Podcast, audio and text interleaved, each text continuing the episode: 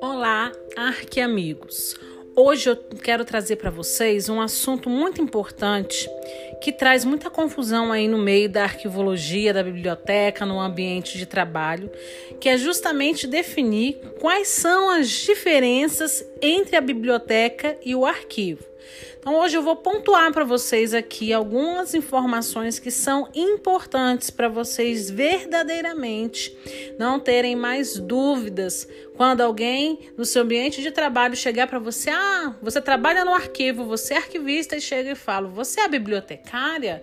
Né? Você é biblioteconomista, então assim, ou às vezes acontece ao contrário, né? O bibliotecário, né, recebe ali as atribuições do arquivista. Então, é em relação não só ao profissional, mas ao tratamento do acervo e algumas características do acervo, eu trouxe aqui para vocês pontuarem essas diferenças. Bom, em relação ao gênero de documentos, né? Quais são os gêneros de documentos que a biblioteca produz?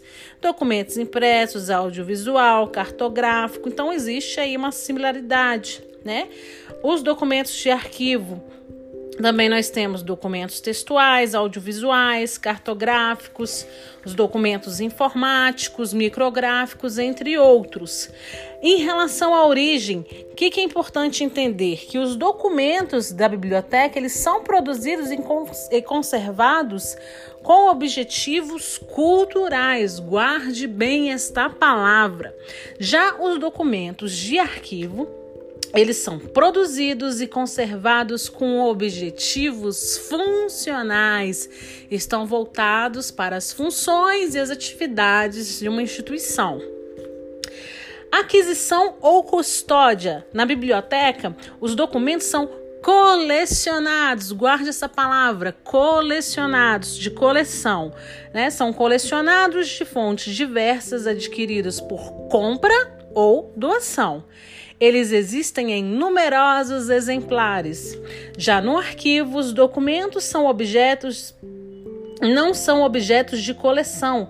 Eles provêm tão só das atividades públicas ou privadas servidos, servidas pelo arquivo.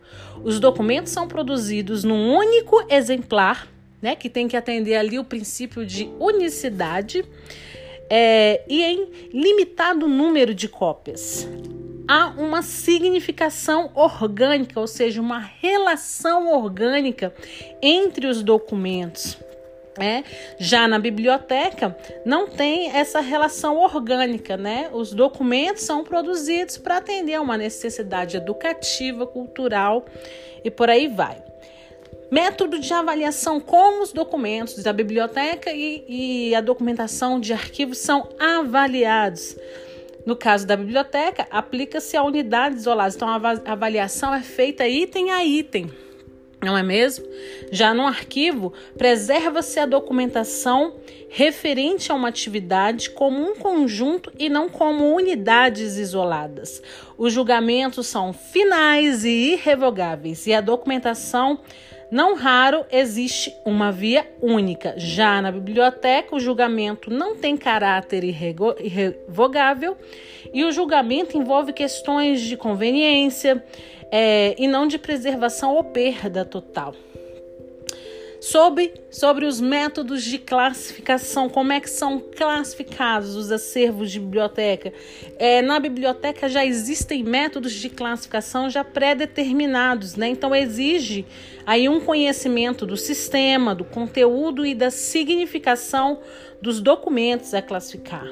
No arquivo, em relação à classificação, é, é, é, estabelece-se uma classificação específica para cada instituição, ditada pelas suas particularidades. Então, cada instituição vai elaborar ali o seu código de classificação relativo à atividade fim, às suas atividades específicas. E exige também um conhecimento da relação entre as unidades, a organização e o funcionamento dos órgãos.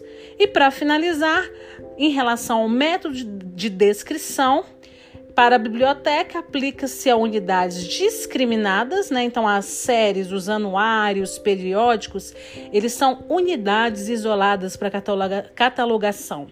Já para o arquivo, para os documentos de arquivo, aplica-se aos conjuntos do, é, documentais. Então, assim, as séries, que são os órgãos e as suas subdivisões, atividades funcionais ou grupos individuais da mesma espécie, são consideradas unidades para fins de descrição.